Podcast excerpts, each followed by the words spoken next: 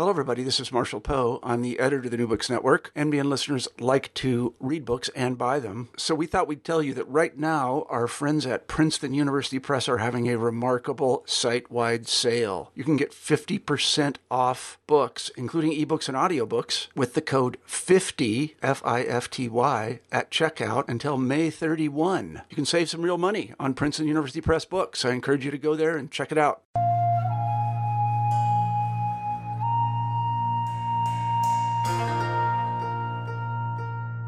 Welcome to New Books in Buddhist Studies. I'm Connie Kassor, your host for today's episode, and today we're going to be talking with Wendy Hasenkamp and Janna White. They're the co editors of The Monastery and the Microscope Conversations with the Dalai Lama on Mind, Mindfulness, and the Nature of Reality. This book was published by Yale University Press and was recently named by Tricycle Magazine as one of the top Buddhist books of 2017. Wendy and Janna, welcome to the show. Hi, Connie. Hi. Um, so I'd like to start off, as we normally do in our New Books podcast, by asking you to talk a bit about yourselves. Uh, if you could just tell us where you're from, your educational background, and how you wound up in fields related to Buddhist studies. So, um, Wendy, let's start with you. Sure, yeah. Um, I am from New Jersey originally, and I did my undergraduate at Wake Forest in North Carolina and then I went on to do a PhD at Emory University in Atlanta, where you and I met first.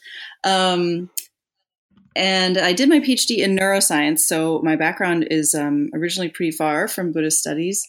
Uh, I studied schizophrenia for many years and psychosis, um, but I was always really interested in mind. And then I actually came around to the Buddhist world from a personal interest in meditation and then I slowly kind of started shifting my career towards studying meditation from the neuroscience perspective. So that put me in touch with a lot of um, Buddhist studies folks. And um, that's kind of where our paths crossed down at Emory. And since then, mm-hmm. um, I now work for the Mind and Life Institute, which is a big part of um, this book and the event that this um, book covers. So maybe we can talk more about that later. Okay, great. Um, and Janna, how about you? I am from Vermont originally, and I got my um, BA from Smith College, same place as Connie. Um, and I actually studied uh, religion and math there. And I just recently was talking to my um, math advisor from my days at Smith and saying how amazing it is to me that when I left Smith, I could not possibly imagine how my professional career could continue to uphold anything that would allow me to do those two things at once. Um, and yet somehow this book and my my work has brought me back to that intersection. So that's been really exciting for me. Um, I started out in the world of um, communications and then moved into working as an editor um, and have specialized as an editor in works in Buddhist studies. So I'm a freelancer and I work with different publishers as well as directly with authors and organizations. And I also do work in academic administration. So, yeah, I um, I I love that I went to school with each of you at very different times in very different places, and that we're all working in Buddhist studies in different capacities. Um, and we all lived for a period of a, a, a few years at the same time in in Northampton, where Janna, you still are. Yes. um, so, so I'm wondering, um, uh, how did this book come about, and how did the two of you end up working on this book together? Maybe I can jump in for the beginning. Um, I can give a little background about uh, the event that this book covers and a little bit about the Mind and Life Institute. Maybe that would help set the stage. Yeah. um, the the Mind and Life Institute uh, is a nonprofit that does a lot of work between um, meditation and Buddhist philosophy and science. And so there's been a, a long-standing dialogue now for last 30 years that Mind and Life has been involved in helping to um, encourage and promote between Buddhism and science, um, particularly as this book covers um, Tibetan Buddhism and Western science, who want to be more specific. But part of that, um, actually, the Mind and Life Institute itself emerged from the Dalai Lama and his interest in science, and then a number of scientists who were also interested in mind and particularly some perspectives that Buddhist philosophy has on mind. And so they started hosting these intimate uh, week long conversations between the Dalai Lama and some leading um, cognitive scientists and philosophers. And that has continued, and the Mind and Life Institute has um, blossomed to also do other things like fund research in this area and hold conferences with academics who are working in this area. But we still continue to hold these dialogues um, with the Dalai Lama as part of our core work. So this event was um, a particularly interesting one of those dialogues that took place in 2013. And um, historically, these dialogues had been held in the living room, basically, of the Dalai Lama. So, in a really intimate setting, maybe just 100 or fewer people uh, there watching in the audience. Um, but in this particular case, uh, the Dalai Lama really wanted to have it in a much larger setting to expose the conversation um, to a larger audience of Tibetan monastic students. So in South India, there are a number of large um, monastic universities. And His Holiness had also been working for many years, also through some work with Emory University, as it happens, to build a, a program that would help teach um, science to these Tibetan monastic students. And science wasn't a normal part of their curriculum. And the Dalai Lama had begun to see how important and how much overlap there was with Buddhist philosophy. So um, I had actually been a little bit involved in some of that work, but then when I went to work for the Mind and Life Institute, one of the thir- first things that um, that I did there was to help plan this conference. So it was basically a dialogue uh, between the Dalai Lama and a number of scientists and philosophers, but in this larger setting with many thousands of monastic students there to kind of witness how this conversation can happen. So um, maybe that's a, a good background. And uh, Janna, I don't know if you want to jump in and say how you got involved. Sure. Well, I um, got involved with the Mind and Life Institute because I was working full time as a, a, freelance editor, and I met um, in a social context actually somebody who um, worked for Mind and Life at that time who had another um, book project based on another Mind and Life dialogue um, that later turned into the book Caring Economics that was edited by um, Matthieu Ricard and Tania Singer. And the book was at that point was pretty far along in its process, but it needed some cleaning up. And so I met somebody at Mind and Life and um, was brought on to sort of do the wrapping up of that project. And then I think it was right around that time that the the conference had taken place um, that our book is based on and there was some energy around wanting to turn it into a book, but recognizing that it would be useful to have some help and to try to figure out how that how that would happen from turning the raw material of the conference into a book. And so um, Wendy and I started talking, and four years later, here we are. So were were these conversations with the Dalai Lama, this this particular set of conversations, were they carried out with the intention of making it into a book? I mean, did people know that going into these conversations that it would eventually be written down and and and published? I think that when we were planning the meeting, um, there was kind of a loose idea that we may turn it into a book, uh, but we weren't clear when the meeting was actually happening. Um, what the specific outcome would be but it, it's mm. I think not it wouldn't be too surprising for those um, participants because many of the dialogues historically had been turned into books. So um, I think it was kind of always on the table, but there wasn't a clear plan until a few months afterwards, actually, when we started connecting with Janna and putting together the real plans.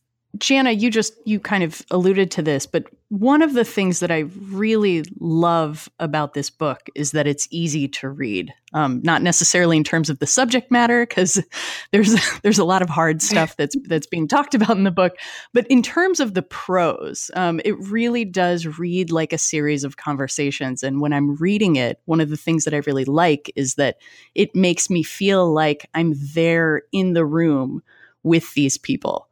Um, but I'm I'm also aware um, because I, I saw you guys working on this um, in Northampton. I'm aware of the many hours that the two of you spent working on this project, listening to audio recordings and transcribing them and editing them and making them readable. So I'm wondering um, and Janna, maybe we can just start with you since since you kind of mentioned this this process. Um, what would you say was the most difficult aspect of taking these recorded conversations and turning them into readable prose? Well, that is that is the question, right? I mean, it's um, I think it, the temptation is to say, well, oh, we had these transcripts, and then we sort of added some titles and headings, and then that became our book. And while at a very basic level, that's true, there's barely you know a sentence or two in here that we didn't touch in some way. And I think the the real work was to try to figure out how can we turn this into something that preserves that character that you're talking about that I'm so glad that comes across in the book to preserve that conversational tone and that sense of that you're really there live and experiencing conversations in the way that they happen, which is to say that they're not perfect and sometimes people trail off and sometimes an idea isn't fully realized and um, they have a spontaneity to them. And we really wanted to preserve that character while at the same time recognizing that if we just left everything untouched, nobody would want to read it and nobody would really be able to make sense of it. And so I think the the real challenge for us was to try to figure out how can we intervene strategically to to keep that character without um, without dulling down the um, that spontaneity and also preserving all of the unique voices. Um, you know, we have almost 20 different contributors who speak at various points in the book. And then also, you know, Wendy and I made our contributions through um, footnotes and some commentary throughout to clarify. And so trying to balance as well all of the different voices that are there and make sure that their points come across, but also that they re- retain their unique um, character and personality. Um, and so that's a very subtle, it's very subtle work, very difficult work. Um, but I'm really glad that you and hopefully others feel like we've achieved it. And I think that's why we took as long as we did to do it, um, because um, I think that's really what what makes the book so special is that it makes it feel like even though there were a lot of people at the event, more people at this event than at a traditional dialogue, you know, there were um, thousands of people there, but now anybody in the world can be a part of that, and and I think that's a really special thing. Yeah, it's it's really amazing. It's really special, and um, yeah, I just I, I I just I can't imagine the the the work that went into this because you know you're right people people don't speak in complete sentences you know? Um, so that's that's i mean it's almost like an act of translation you know translating something from spoken spoken conversation to to the written word printed on a page.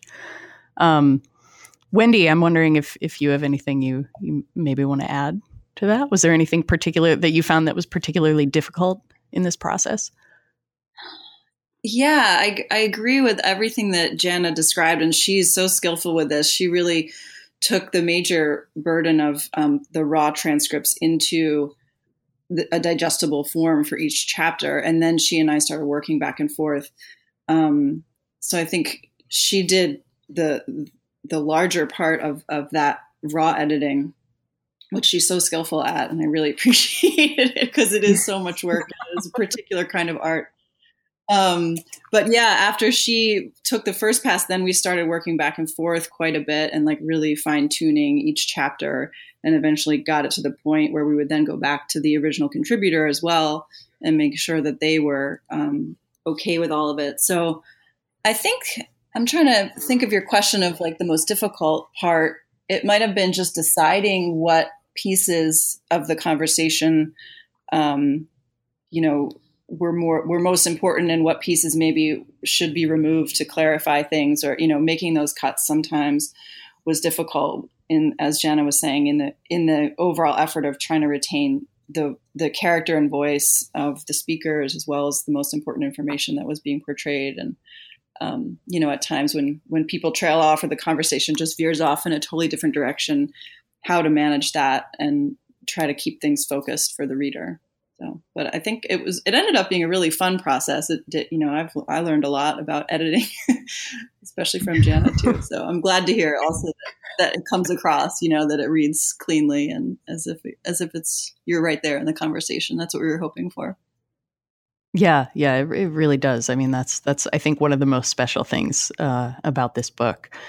Um, and, and, so there are a lot of people involved in the book. Um, I think something like 18 contributors, and then the two of you. And um, so, I mean, obviously, the the main contributions from these other contributors. I mean, you have you have people who are well known in neuroscience. You have people who are well known in Tibetan Buddhism, um, and obviously, their main contributions to this volume involved their actual conversations back and forth with the Dalai Lama. Um, and Wendy, you mentioned kind of sending drafts of things to them for to to give their okay. I mean, what was the involvement of other the the other contributors involved in this book? Was it mostly that they were just kind of giving their okay on the conversations, or were were there any people who were more actively involved? Yeah, I think Janna can probably I'm happy to that. Yeah. As Wendy mentioned, you know, we we did the the bulk of the heavy lifting in terms of deciding um, what to keep, what to cut, in some cases to reorganize things, as well as what order the um, presentations would appear in the book. Um, and so we did all of that work. And then we contacted the contributors again and said, okay, here's what we have.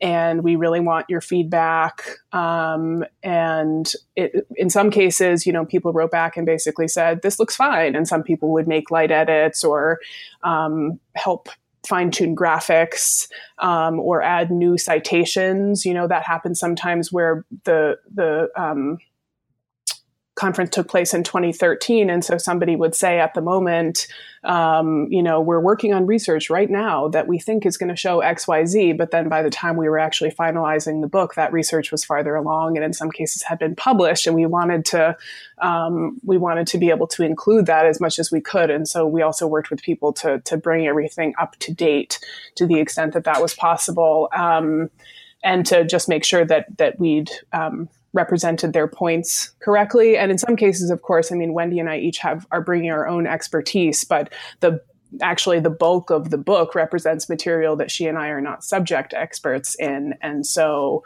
we really wanted to make sure that we were capturing the nuance as best we could. And so that was really important to make sure that um, we weren't kind of getting things wrong. And so um, each of the contributors helped to make sure that just the um, the real meat of the argument was correct. And then, um, so we invited as, as much feedback as people wanted to provide. And it was great to be able to, to bring people back in at the tail end of that process and sort of get their, their insight and their blessing. And then we move forward into, you know, the editorial process with Yale. Um, but at that point, um, people were fine to just let us do that, that last fine tuning ourselves. Mm-hmm. Yeah. I mean, it's, it's really, so, I mean, there, there, there are so many voices uh, at at play in in this work, and that's that's one of the things that makes it so uh, interesting to read. So that's great.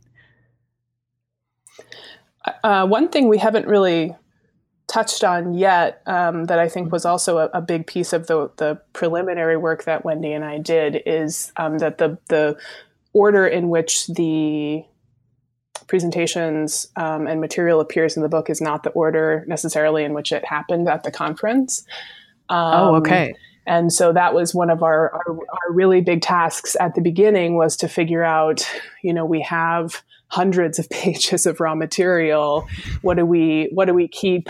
What do we fix? What do we um, reorder internally, you know, within one speaker's section, but also what's the most um, what's the most uh, sensible or compelling way to organize this material as a printed book. And i think actually that really surprised me. You know i wasn't and, and maybe wendy can speak toward this a little bit. I wasn't involved in planning the conference and the order in which the conference took place. But obviously, there was a lot of effort and thought that was put into that to try to figure out what's going to make this most compelling as a conference. But it's sort of amazing that that order didn't actually end up translating into the right order for the book. And so, um, which we realized when we, we, we sort of read everything cover to cover of the raw transcripts. And eventually, it became clear that we needed to sort of do some reorganization to make it. Um, to make it tell a, a narrative story um, as a whole. And so that was really surprising and and cool to me actually that that it in a different medium um, that we needed a different order to tell the story. So that was a big part of our work as well, just that um, uh, big picture organization in addition to the you know the minute sentence by sentence page by page how is this all flowing but how does it fit into a whole yeah, that's that's a whole other level of um, thinking about these conversations and thinking about what's going on. So you guys were really working at at multiple levels here. Um, so that's I, I actually have a question about that about the organization of the book in general, and maybe maybe Wendy you could you could speak to this a little bit. Um, so the the book consists of fifteen chapters divided into two parts. Um, the first part is titled Matter and Mind, and the second part is titled Transformation. Um, can you talk a little bit about what's going on in each of those sections and why you guys chose to break up the book in that way? Yeah, sure. Um, I agree. Just like Jenna said, this was an interesting part of the process to step back from all of this content. I think we had over 600 pages of raw transcript, and I remember sitting in the coffee shop with our stacks of paper and trying to strategize what what made the most sense.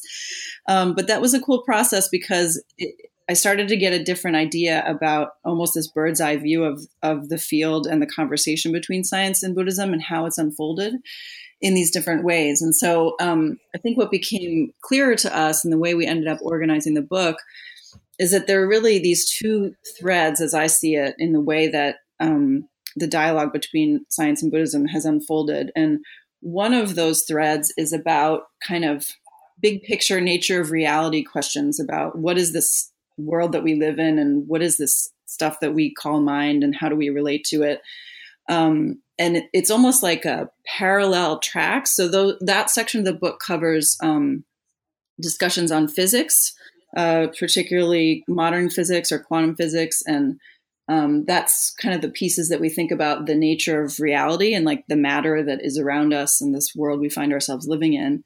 Um, so Buddhism has ideas about that, and science has ideas about that, and so that's a conversation. Uh, and then, kind of in a similar way, uh, we can think about mind as a particular subset of this world that we live in, right? So a little bit in a narrowing down to the focus, but the idea of consciousness, and of course, Buddhism has lots to say about that.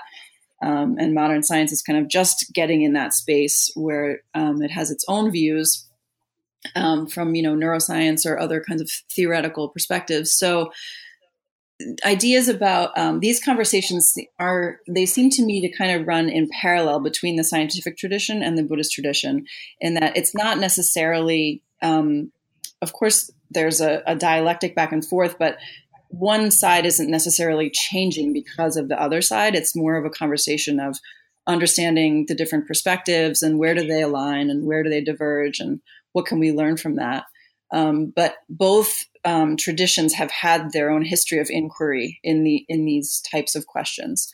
So that's kind of um, the nature of mind and the nature of reality.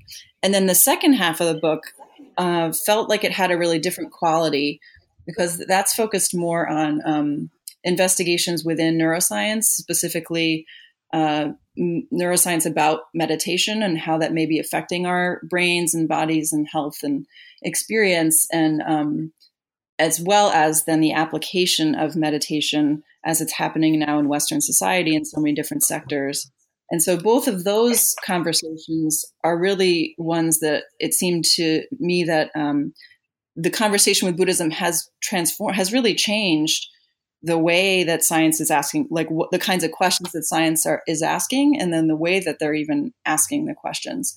So that felt different because it was really the way that Buddhism is influencing these Western traditions. Um, so there was a, a, bit of a different flavor, I think. And that's focused more on transformation. Um, we called it transformations because it's about how can we change our minds, brains, bodies, how can we change society through the practices that have been taken up now in the West coming out of the Buddhist tradition? So that's kind of how we ended up viewing it, which was a really great process to go through because it was um, it was something new to me to be able to step back and look at this the whole field as it's evolving and understand these different angles of the conversation. I just was going to say it also creates a, a, sort of a really nice flow in the book from you know, as big picture as big picture gets, as Wendy said, sort of what is the nature of reality, the the stuff of the world, the stuff of the universe. So it's this huge, huge question. Um, and then sort of then getting a little bit closer into consciousness and then into mind and then into practices that we as indiv- individual people can be undertaking and so we really liked that as a, a, flow of the material to sort of start so big and then get down into something that any person who picked up the book or who's undertaking these practices or research or um, just showing an interest in this area can actually be doing something with in their life. Um, so I think that was one of the things that we we really liked about this using that as the structure for the book. Yeah, I mean these are these are huge big picture questions you know like what what is reality? Why are we here?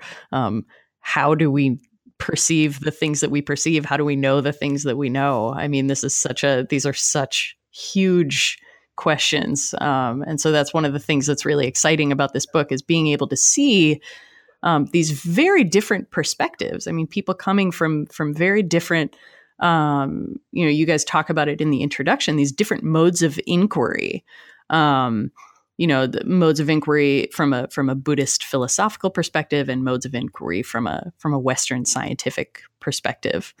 Um, so with that in mind, I'm just kind of curious, um, as you were listening to these conversations and editing this and and um, thinking through how to organize this, did you guys find any conversations that seemed like they were particularly difficult, either because of the terminology used and difficulties with translation, you know, sometimes translating between Tibetan and English, or because of differences in terms of these different modes of inquiry and these vastly different backgrounds between Tibetan philosophy and, and Western science? I can say a few things, I think, and Janna, you might have ideas too.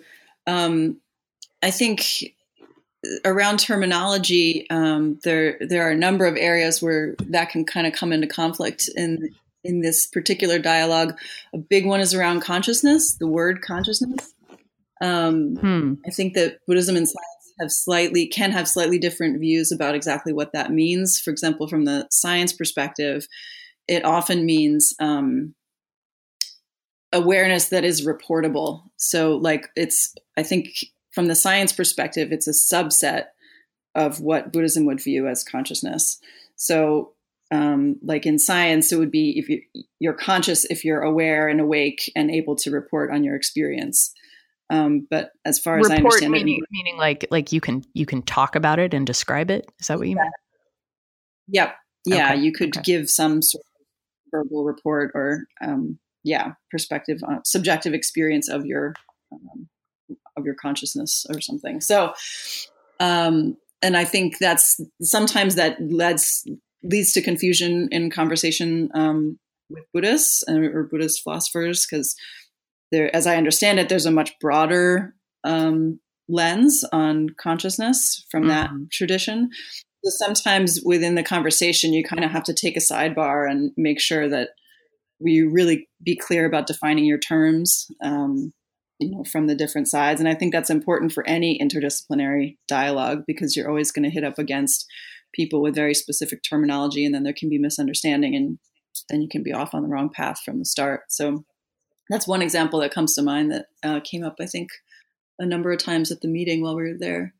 Janna was there anything you wendy know? i wonder if you could yeah i wonder if wendy wants to talk a little bit about um, actually the sort of preparations for these conferences that happens um, because I think one um, one benefit that we had um, of using the transcripts from the conference is that all of the um, presenters did really careful work to um, from the start make their argument in such a way that it would be understandable, at least in the broad brushstrokes, to somebody who um, was not a specialist in that area. Because if you think about all the different disciplines that um, the contributors to the book represent, as well as to the audience members who were who were there present at the event, they're not going to know the specific vocabulary from every single um, every single discipline and and every single research area that this represents. And so a lot of careful work went in from the get-go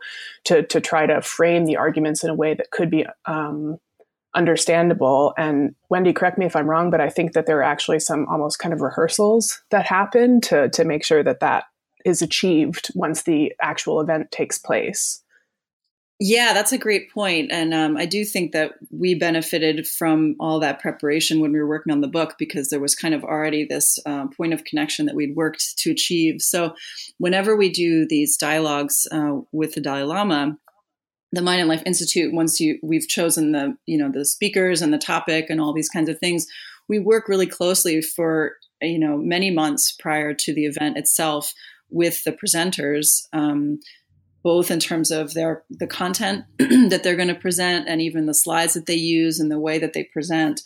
Because um, this is a very unusual audience for um, you know academic scientists and philosophers. Usually you're presenting to experts within your own field so you can kind of skip over a lot of background and use really um, heavy jargon and everyone knows what you're talking about. But in this case um, you're really speaking across uh, quite a divide, um, different traditions, and you know, um, from the perspective of the sciences, the um, the Buddhist monastics, uh, of course, the Dalai Lama himself now has some background in science from these many years of his own study and interest. But uh, this particular event, we were really also focusing on these uh, monastic students who really had no, many of whom had no exposure whatsoever to the concepts of Western science, um, which is strange even for us to think about from our culture because it's something that we're exposed to from young childhood, just basics of data and graphs and how you ask questions. And this was all new to those monastic students. So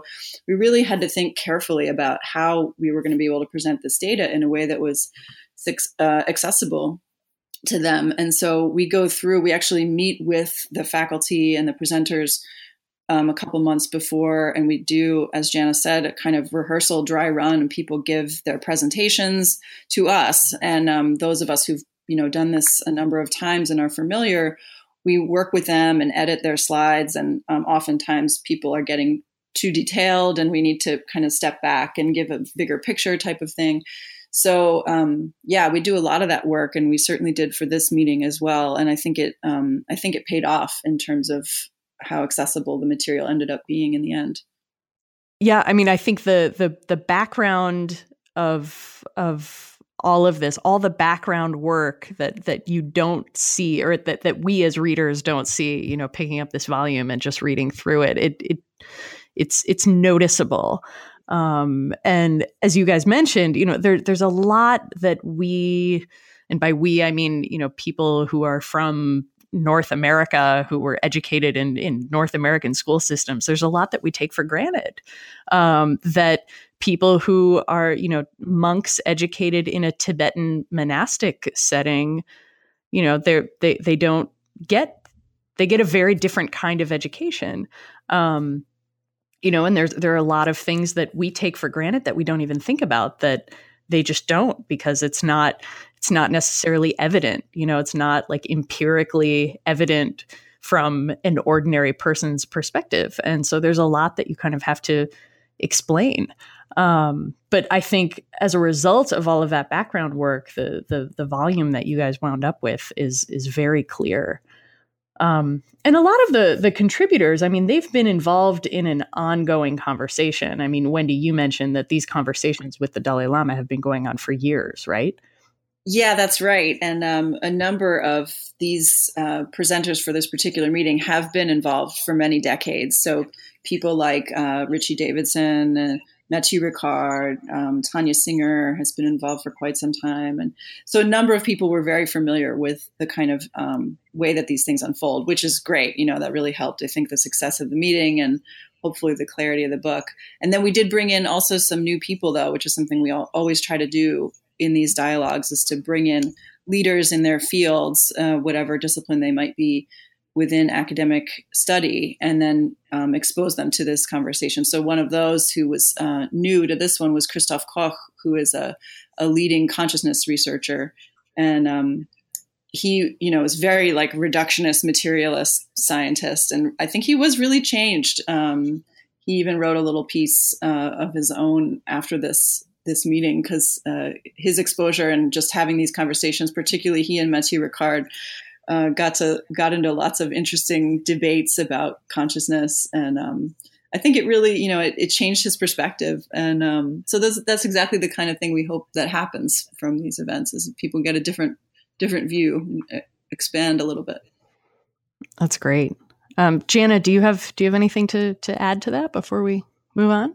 I guess the one other thing I would say from I guess uh, you know the editorial perspective, um, you know, as Wendy said, all of that that work that went into it made our jobs easier, which is not to say easy, but easier. But I think you know, um, as we mentioned before, because there's material in the book that that both Wendy and I know a lot about, and there's not 100% overlap there. And that was part of why we made such good partners, is I think we really brought complementary skills to the book um, and, and complementary areas of expertise. But I think what we also tried to do in the end was to sort of use ourselves as a test case for a reader um, and to try to think, you know, no matter what, everybody who's going to come to this book is going to be an educated non specialist because there's no one in the world who's, you know, an expert in every single one of these areas. And so at the end of the day, we sort of tried to be um, critical readers of our own material to say, okay, when we go through all this work, we make all this effort, can we actually understand this. You know, I can say personally the the material that the book begins with, the material on physics, is fascinating and very difficult. Mm-hmm. And we were a little nervous about leading, um, you know, opening the book that way um, because I think there there's some material later on in the book, you know, particularly around some of the um, uh, secular practices, uh, uses of meditation practices that are, um, you know, now commonly talked about in, in really popular media, like, you know, how mindfulness can make you a more productive worker. So there are some ideas there that are a lot more familiar to sort of the common reader. And we sort of started with our hardest material. And so we were really, we worked really, really hard to, to at the end of the day evaluate okay we know this is a challenge and that's going to be the case no matter what because it just inherently it, which is not of course to say that the other stuff isn't challenging material as well but it's not as doesn't as readily reveal itself as oh yeah sure i can understand quantum physics no problem. Um, but so I, I think we really read it to see okay do i do I understand this? Um, I'm not at all suggesting that I understand quantum physics, by the way, but I am suggesting that that you know when we when we um, decided that that material was was done and and ready to be included in the book, we felt like you know somebody. We think that anybody with interest and intention is going to be able to pick this up and make sense of this and still want to keep going.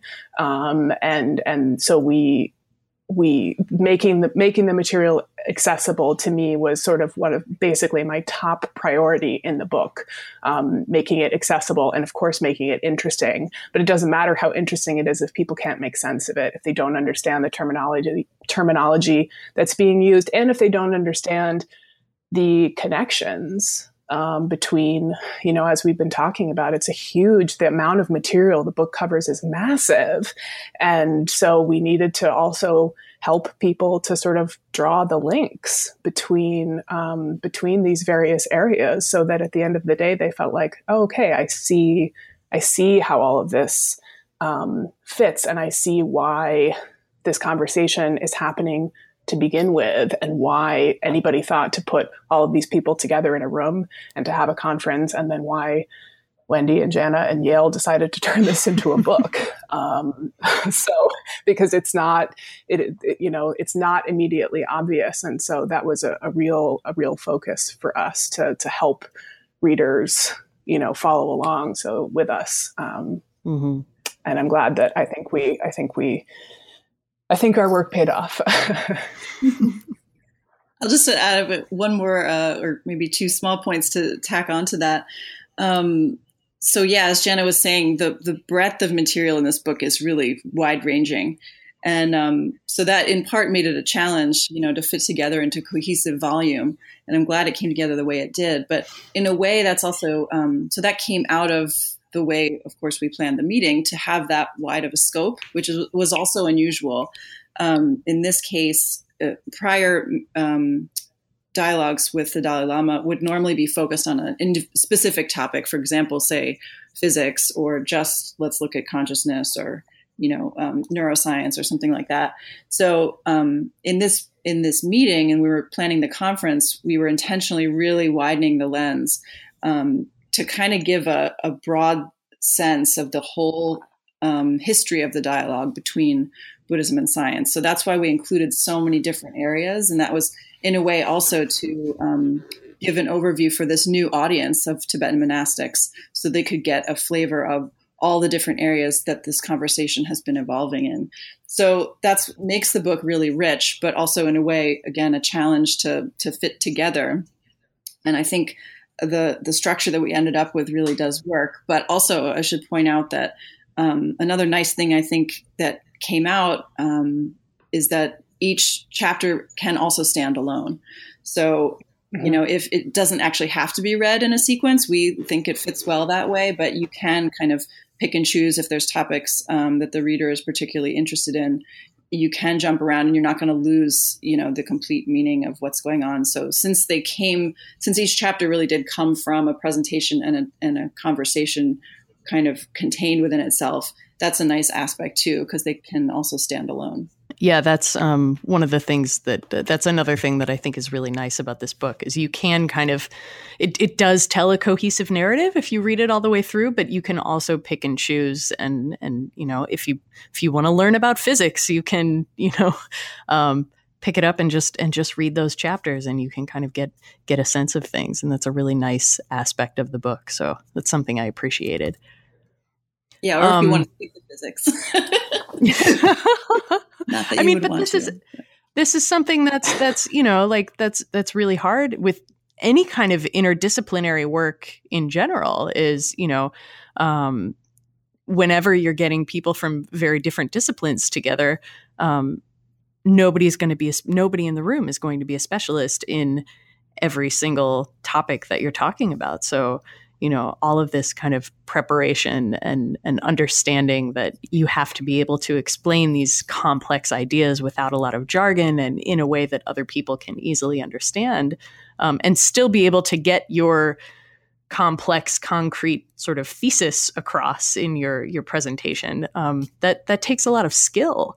And i think that's something that the the contributors to this book um, you know the the people who were presenting in these conversations that's something that that they were very good at doing, but it's something that the two of you in editing these conversations um, did really skillfully. So I'm I'm appreciative of that um, in reading the book, and I and I know that that wasn't necessarily always easy to do.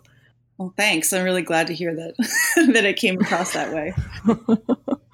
um, so I'm I'm curious. Um, you know, I, I had I had two questions that I wanted to save for you know kind of towards the end of the interview. But Wendy, you you said, uh, you know, the the point of these conversations is not necessarily to change neuroscience or Buddhism. And my questions were, you know, how has neuroscience changed as a result of these conversations, and how has Buddhism changed as a result of these conversations? So I'm going to revise those questions. Um, and I'm just curious, um, you know, from from both of your perspectives, what do you think that neuroscientists or neuroscience as a field um, has has learned as a result of conversations like these?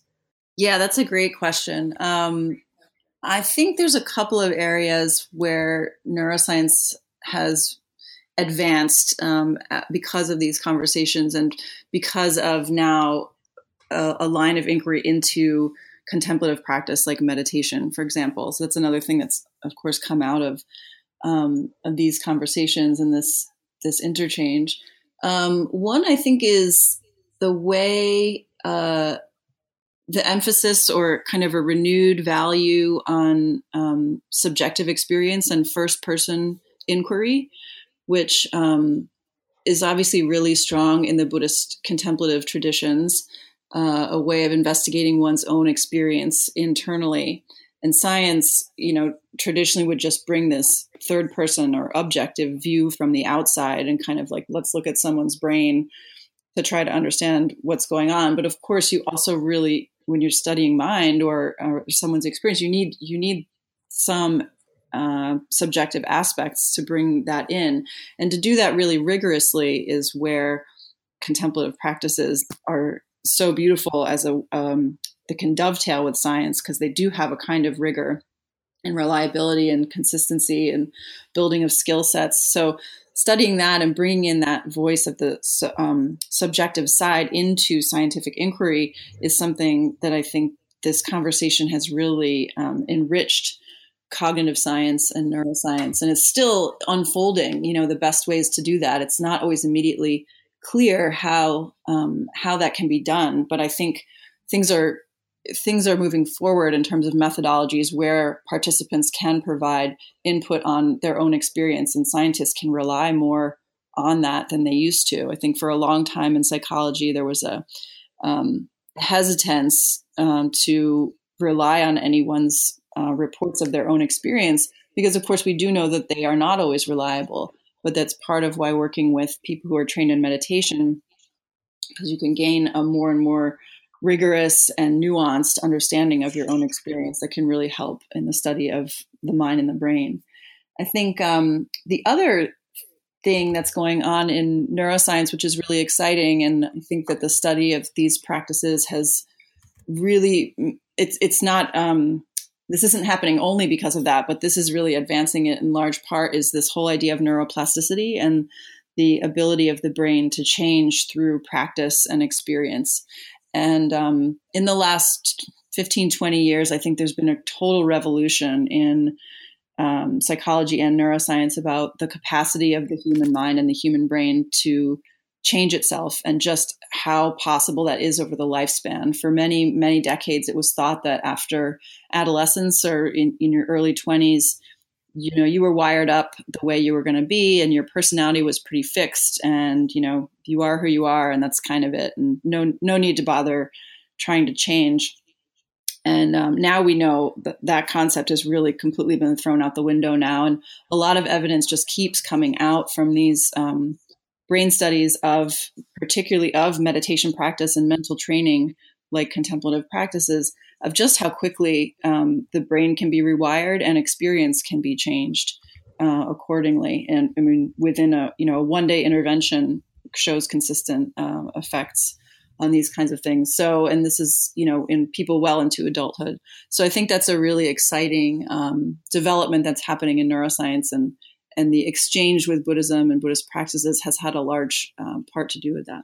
Yeah, uh, Janna, is there is there anything you uh, have have noticed as a result of these conversations, or anything you want to add to this? I think that really the question that that um, we're talking about here, and and we actually included it in some of the. I think it might even be in the jacket copy of the book of sort of what can science do for a monk and what can a monk do for science. I think it's actually a really fascinating and really challenging question. I think particularly coming from the Western world, we um, I feel like I, my idea for so long was well, either you believe in religion or you believe in science and sort of ne'er the two shall meet. And we have almost no models for for a, a, any kind of uh, personal practice or belief system that could successfully integrate those two things.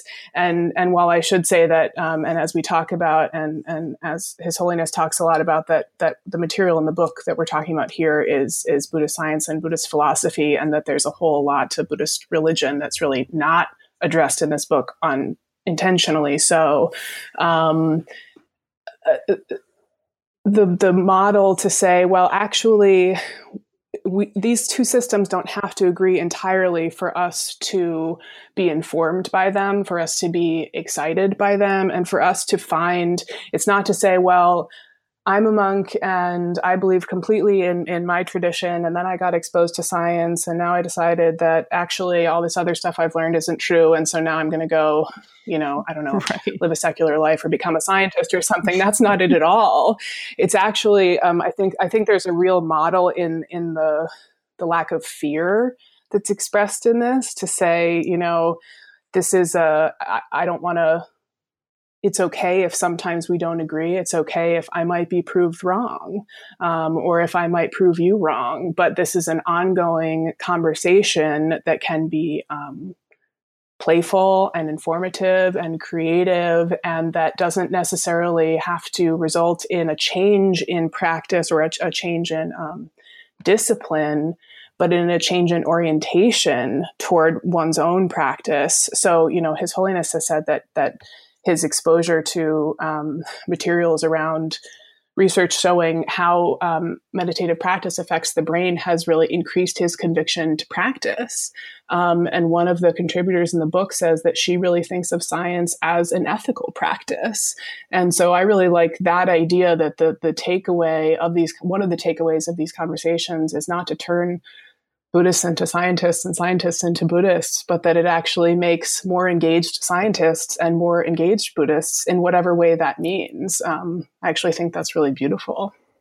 Yeah, I mean that's that's that's really amazing, and I mean, and and we see with um, and you guys mentioned this in the book, but with um, the Dalai Lama's encouragement of introducing the study of Western science into some um, Tibetan Buddhist monasteries. Um, and, you know, the, the intention, like you said, Janna, is not to turn these monks into scientists, but to give them other tools to think about the world. And that doesn't necessarily mean that they have to abandon their their Buddhist beliefs, the same way that Buddhism doesn't necessarily have to make scientists abandon their scientific processes.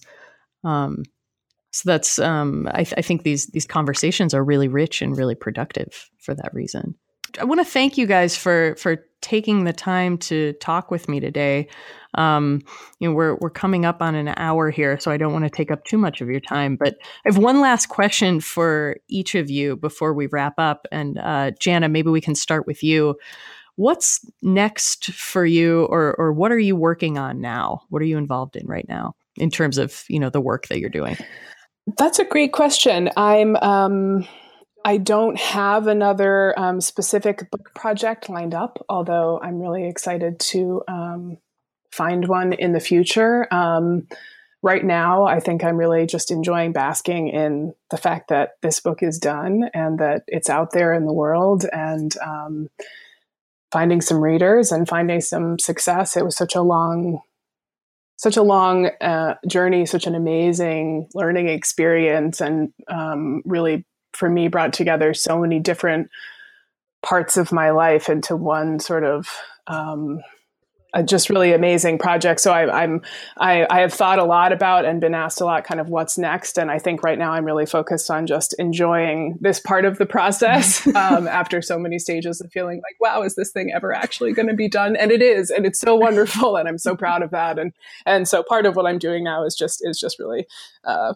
appreciating that. Um, and um, in a in a sort of in a different vein, I'm focusing now. I'm participating in a, a, women's leadership institute locally, um, and I think I think trying to become um, as engaged as I can in um, in my professional life. I'm also doing some other, um, as I mentioned earlier, some academic administration and uh, much in the model of I think the people represented in this book, um, trying to not not look at these things as somehow uh, separate but complementary. And if I can be engaged in my professional practice across my life, then hallelujah. So that's what I'm doing. well, and that's great. And this. Uh...